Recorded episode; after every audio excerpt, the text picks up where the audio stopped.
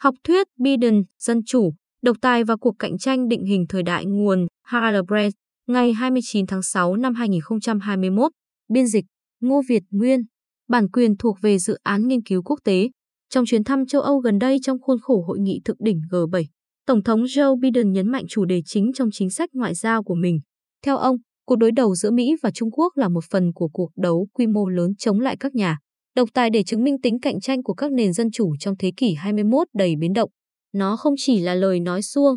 Biden đã liên tục lập luận rằng thế giới đã đi đến bước ngoặt phân định việc thế kỷ. Này sẽ là thế kỷ mà dân chủ sẽ thống trị hay là thời đại mà các nền chuyên chế trỗi dậy. Biden dự báo rằng các nhà sử học tương lai sẽ viết luận án tiến sĩ phân tích ai thành công, các nền độc tài chuyên chế hay các nền dân chủ. Trước giờ Biden không luôn có thế giới quan như vậy. Hồi năm 2019, ông bác bỏ lập luận rằng Trung Quốc là đối thủ lớn. Đừng nói đến việc Trung Quốc là đầu tàu cho những thách thức hệ tư tưởng của thời đại này. Nhưng tuyên bố của ông rằng sự cạnh tranh trọng tâm nhất của thời đại là sự cạnh tranh giữa hệ thống dân chủ và chuyên chế tỏ ra là một tuyên bố thật lòng. Và điều này có hệ quả rộng khắp với chính sách ngoại giao và địa chính trị của Mỹ. Với chính quyền Biden, suy nghĩ này đang tác động đến động lực của quan hệ giữa Mỹ và các đối thủ chính cũng như những gì sẽ bị ảnh hưởng bởi điều đó. Suy nghĩ này liên kết cạnh tranh nước lớn với việc phục hồi nền dân chủ Mỹ và cuộc chiến chống các mối đe dọa xuyên quốc gia như tham nhũng và đại dịch COVID-19, và nó hướng Mỹ đến một đại chiến lược thực thụ nhằm củng cố sức mạnh của các nền dân chủ chống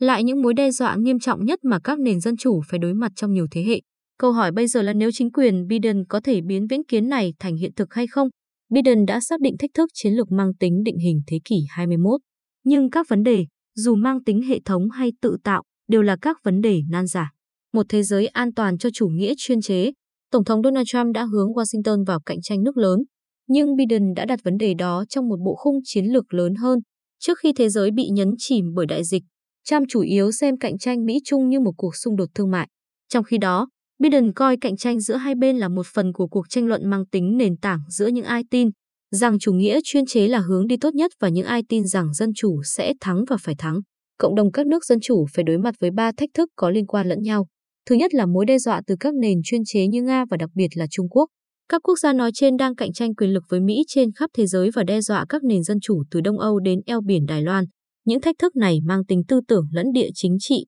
Các mô hình chính trị trong nước sản sinh ra các phiên bản khác biệt trên trường thế giới. Nga và Trung Quốc muốn làm suy yếu, phân mảnh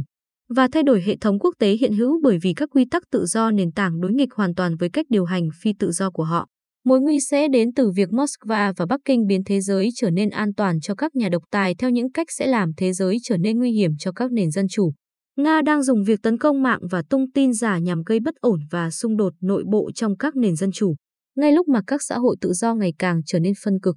Trung Quốc thì đang dùng sức mạnh kinh tế để trừng phạt sự chỉ trích, hay nói cách khác là tự do ngôn luận, đến từ các nền dân chủ từ châu Âu đến Úc, cung cấp cho các nhà độc tài dụng cụ và phương pháp đàn áp và viết lại luật lệ của các tổ chức quốc tế để bảo vệ và thậm chí ưu ái chủ nghĩa chuyên chế. Nguy hiểm hơn là việc Bắc Kinh chi tiêu rất nhiều cho các công nghệ nền tảng như 5G và trí thông minh nhân tạo để truyền bá ảnh hưởng chuyên chế của Trung Quốc và giúp họ dẫn trước các đối thủ dân chủ. Nói tóm lại là một thế giới được dẫn dắt bởi các nhà độc tài quyền lực và hung hăng sẽ là một thế giới tồi tàn và nguy hiểm đối với những ai quý trọng tự do. Như lời cảnh báo của Tổng thống Franklin Roosevelt, mối đe dọa thứ hai đến từ các vấn đề xuyên quốc gia, những vấn đề trở nên nghiêm trọng hơn khi đặt trong bối cảnh cạnh tranh hệ thống. COVID-19 không chỉ là một đại dịch chỉ xảy ra một lần trong một thế kỷ, nó còn thách thức ý tưởng rằng các nền dân chủ có thể phản ứng hiệu quả để giải quyết những mối nguy lớn mà người dân phải đối mặt. Tham nhũng xuyên biên giới không chỉ đe dọa sự hiệu quả của chính quyền, mà còn là một công cụ mà Moscow, Bắc Kinh và các nền độc tài khác có thể tận dụng để mở rộng ảnh hưởng và làm suy yếu các đối thủ. Sự phân tách giữa hai vấn đề cạnh tranh nước lớn và các vấn đề xuyên quốc gia là điều không nên, vì các nền dân chủ không thể thắng thế trong vấn đề cạnh tranh nước lớn nếu không giải quyết được các vấn đề xuyên quốc gia. Mối đe dọa thứ ba là sự xói mòn từ bên trong các nền dân chủ. Trong những năm gần đây, nước Mỹ đã chứng kiến việc bầu cử một tổng thống có bản tính phi tự do và một nỗ lực ngang ngược nhằm lật đổ kết quả của một cuộc bầu cử dân chủ. Xuyên suốt các nền dân chủ, Tư tưởng phi dân chủ và sự bất mãn với các bộ máy nhà nước dân cử đã lên đến mức cao chưa từng thấy kể từ Thế chiến thứ hai. Các xu hướng này rất nguy hiểm vì chúng khiến nước Mỹ và đồng minh dễ bị tổn thương trước các âm mưu của các nhà độc tài. Có thể nói, khủng hoảng dân chủ ở trong nước cũng tương tự như khủng hoảng của ảnh hưởng dân chủ trên thế giới. Học thuyết Biden Ba thách thức trên cần biện pháp giải quyết ba bước những điều phần nào đã được nhìn thấy trong các bước đi đầu tiên của chính quyền Biden. Thứ nhất, nước Mỹ phải củng cố sự liên kết và dẻo dai để chống lại các đối thủ chuyên chế và biến sự đoàn kết giữa các nền dân chủ. Trở nên mang tính toàn cầu vì nhiều phương diện của các mối đe dọa cần một phản ứng toàn cầu để có thể giải quyết. Thứ hai, Mỹ phải lãnh đạo các nền dân chủ thế giới giải quyết các vấn đề xuyên quốc gia mà không nước nào có thể tự mình giải quyết. Và Mỹ phải xây dựng thế mạnh để sẵn sàng cạnh tranh toàn cầu bằng việc tái đầu tư vào năng lực, cạnh tranh của chính mình và cho thấy rằng các nền dân chủ vẫn có thể mang lại lợi ích cho người dân. Chính sách ngoại giao của Biden đã tập trung vào việc áp dụng khái niệm tổng quát về chiến lược Mỹ, có nguồn gốc từ sự thật không thể chối cãi rằng sự thượng tôn dân chủ gặp nhiều thách thức chưa từng thấy trong nhiều thế hệ. Trong khi các mối quan hệ ngoại giao tồi tệ nhất của Trump là với các đồng minh thân cận nhất của Mỹ, thì Biden đã chủ trương hàn gắn các liên minh như là những tấm khiên bảo vệ hàng ngũ các nền dân chủ. Ông đã tìm cách xoa dịu các tranh chấp ngoại giao và thương mại với châu Âu để giúp tạo nên một mặt trận thống nhất chống lại Nga và Trung Quốc, đồng thời hợp tác với các đồng minh ở châu Âu và khu vực Ấn Độ Dương-Thái Bình Dương để ra hiệu với Đảng Cộng sản Trung Quốc rằng những khiêu khích chống lại Đài Loan sẽ buộc họ phải trả giá đắt. Một cuộc gặp thượng đỉnh sớm của nhóm G7 đã đạt được tiếng nói chung về mối đe dọa từ Trung Quốc và các kế hoạch cho một chương trình phát triển hạ tầng ưu tiên phát triển các dự án chất lượng cao và minh bạch cho các nước đang phát triển. Đây có thể xem là câu trả lời của các nền dân chủ đối với sáng kiến vành đai và con đường của Bắc Kinh. Chính quyền Biden cũng đã xây dựng các trọng tâm nhằm đối diện với các thách thức toàn cầu. Dưới chính quyền Biden, Bộ Tứ và nhóm G7 đã ra tuyên bố phân phối gần 2 tỷ liều vaccine COVID-19 cho các nước đang phát triển. Chính quyền Biden đang chuẩn bị thúc đẩy hợp tác đa phương chống lại tham nhũng và các dòng tiền phi pháp mà Tổng thống Nga Vladimir Putin cùng những nhà độc tài khác đã sử dụng thành thạo như một vũ khí. Mặc dù Biden đã đề xuất một hội nghị thượng đỉnh các nền dân chủ toàn cầu để giải quyết các vấn đề nói trên và những vấn đề khác, hiện tại ông đang tận dụng các nhóm nhỏ hơn nhưng có sẵn để đạt được những thành quả cụ thể trong ngắn hạn nhằm tạo tiền đề cho các nỗ lực lớn hơn sau này. Biden đã áp dụng cách tiếp cận tương tự trong phương diện cạnh tranh công nghệ. Hiện tại chính quyền Biden đã bớt quan tâm đến việc tạo ra nhóm D10 hay T12, hay là các liên minh dân chủ chính thức để chống lại các ảnh hưởng của các nước chuyên chế trong mảng công nghệ. Họ hiện đang làm việc với các quốc gia và nhóm riêng biệt, bao gồm Hàn Quốc về công nghệ bán dẫn 5G và 6G, với EU trong việc liên kết công nghệ và chính sách thương mại, với Nhật để đảm bảo hệ thống Internet toàn cầu mở, và với NATO để chống tấn công mạng và thông tin giả. Những điều này nhằm giúp xây dựng hợp tác dân chủ từ dưới lên. Cùng lúc đó, chính quyền Biden đã phản kháng, đôi khi thông qua các kênh đa phương, chống lại những hình thức đàn áp nghiêm trọng nhất của các nhà độc tài. Biden được cho là đã cảnh báo Putin về những hậu quả nghiêm trọng nếu việc Nga tấn công các hệ thống cơ sở hạ tầng thiết yếu vẫn tiếp diễn.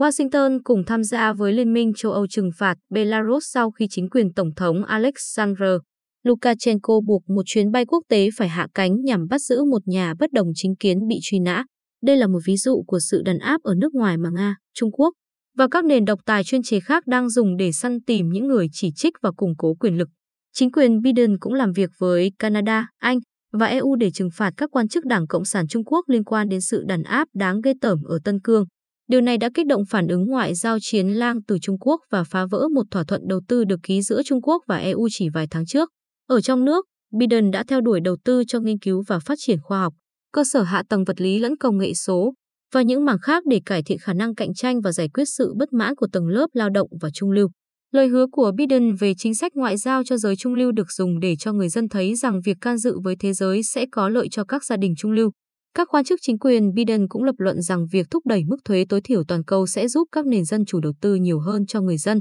Từ góc nhìn của Biden, các biện pháp này đại diện cho khoản đặt cọc nhằm cải cách và hồi sinh trong nước, điều từng giúp các nền dân chủ chiến thắng trong chiến tranh lạnh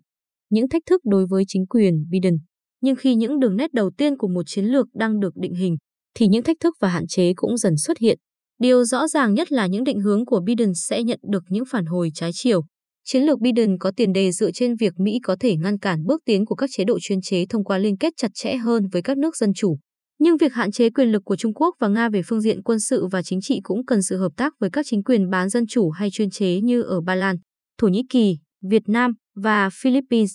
Đây không phải là vấn đề chết người. Vì Washington đã từng lấy việc liên minh với các nền dân chủ làm chiến lược nền tảng trong chiến tranh lạnh trong khi vẫn xây dựng các mối quan hệ hiệu quả. Tuy mang tính đổi trác với các chính quyền bán dân chủ hay thậm chí với các quốc gia độc tài, nhưng điều này nhấn mạnh sự thật rằng không có một giải pháp duy nhất để có thể xây dựng được tất cả các liên minh, và các chiến lược có nguyên tắc vẫn cần đi kèm các thỏa hiệp thực dụng. Thậm chí với các đồng minh dân chủ, việc đạt được đồng thuận có thể khó khăn hơn những dự báo của chính quyền Biden. Biden có thể nhanh chóng đạt được lợi ích bằng việc ngừng các cuộc thương chiến với EU hay ngừng ca ngợi nhà độc tài ở Nga. Đặc biệt với châu Âu, khả năng hợp tác là rất rõ ràng trong những vấn đề như sàng lọc các nguồn đầu tư. Nhưng việc đạt được đồng thuận giữa các nền dân chủ vẫn là thách thức. Các quốc gia mạnh về xuất khẩu ở châu Âu đang đánh cược phục hồi kinh tế hậu đại dịch dựa vào người tiêu dùng Trung Quốc. Thêm vào đó, vẫn có những chia rẽ giữa hai bờ đại Tây Dương về quyền riêng tư, dữ liệu và các vấn đề khác về công nghệ. Việc ra tuyên bố chung về việc Trung Quốc gây hấn với Đài Loan hay việc Trung Quốc cưỡng bức kinh tế với Úc là điều tương đối dễ dàng.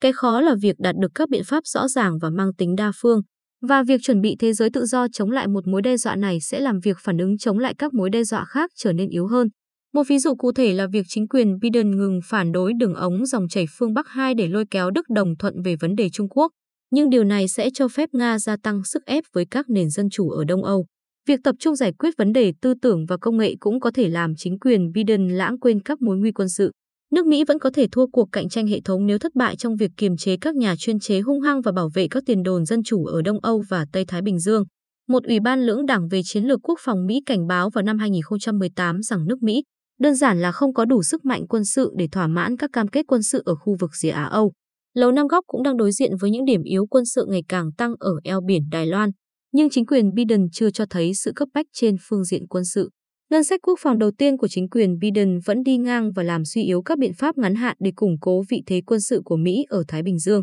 Dù sự cạnh tranh hiện tại bao hàm không chỉ khía cạnh sức mạnh quân sự, nhưng các giá trị dân chủ không đủ để bảo vệ thế giới tự do trong một cuộc đấu súng. Cuối cùng, sự liên kết giữa phương diện đối ngoại và đối nội của chiến lược Biden không liền mạch như tuyên bố của chính quyền Biden. Theo quan điểm của Biden, cải thiện tình cảnh kinh tế cho giới trung lưu là một biện pháp chống lại sự trỗi dậy của chủ nghĩa Trump và là một cách nhằm củng cố nền tảng nội địa của chính sách ngoại giao Mỹ. Nhưng trong số các biện pháp thực tế đang có cả chính sách mua hàng Mỹ, điều không khác so với chính sách nước Mỹ trên hết của Trump và một chính sách thương mại không thuyết phục làm nhiều quốc gia, đặc biệt là ở châu Á. Băn khoăn liệu có phải nước Mỹ đã thật sự quay lại hay chưa? Nếu chiến lược của chính quyền Biden không hỗ trợ cho một định nghĩa về sự giàu có mở rộng và tham vọng, thì nó sẽ không có nhiều ảnh hưởng đối với sự liên kết và quyền lực của thế giới tự do. Nhưng ít nhất chúng ta phải thừa nhận là Biden đã nhận biết được chính xác thách thức bao trùm nhất của thời đại này. Bây giờ mới đến phần khó khăn, ông phải thực thi chiến lược và phải làm sao để nó hoạt động hiệu quả.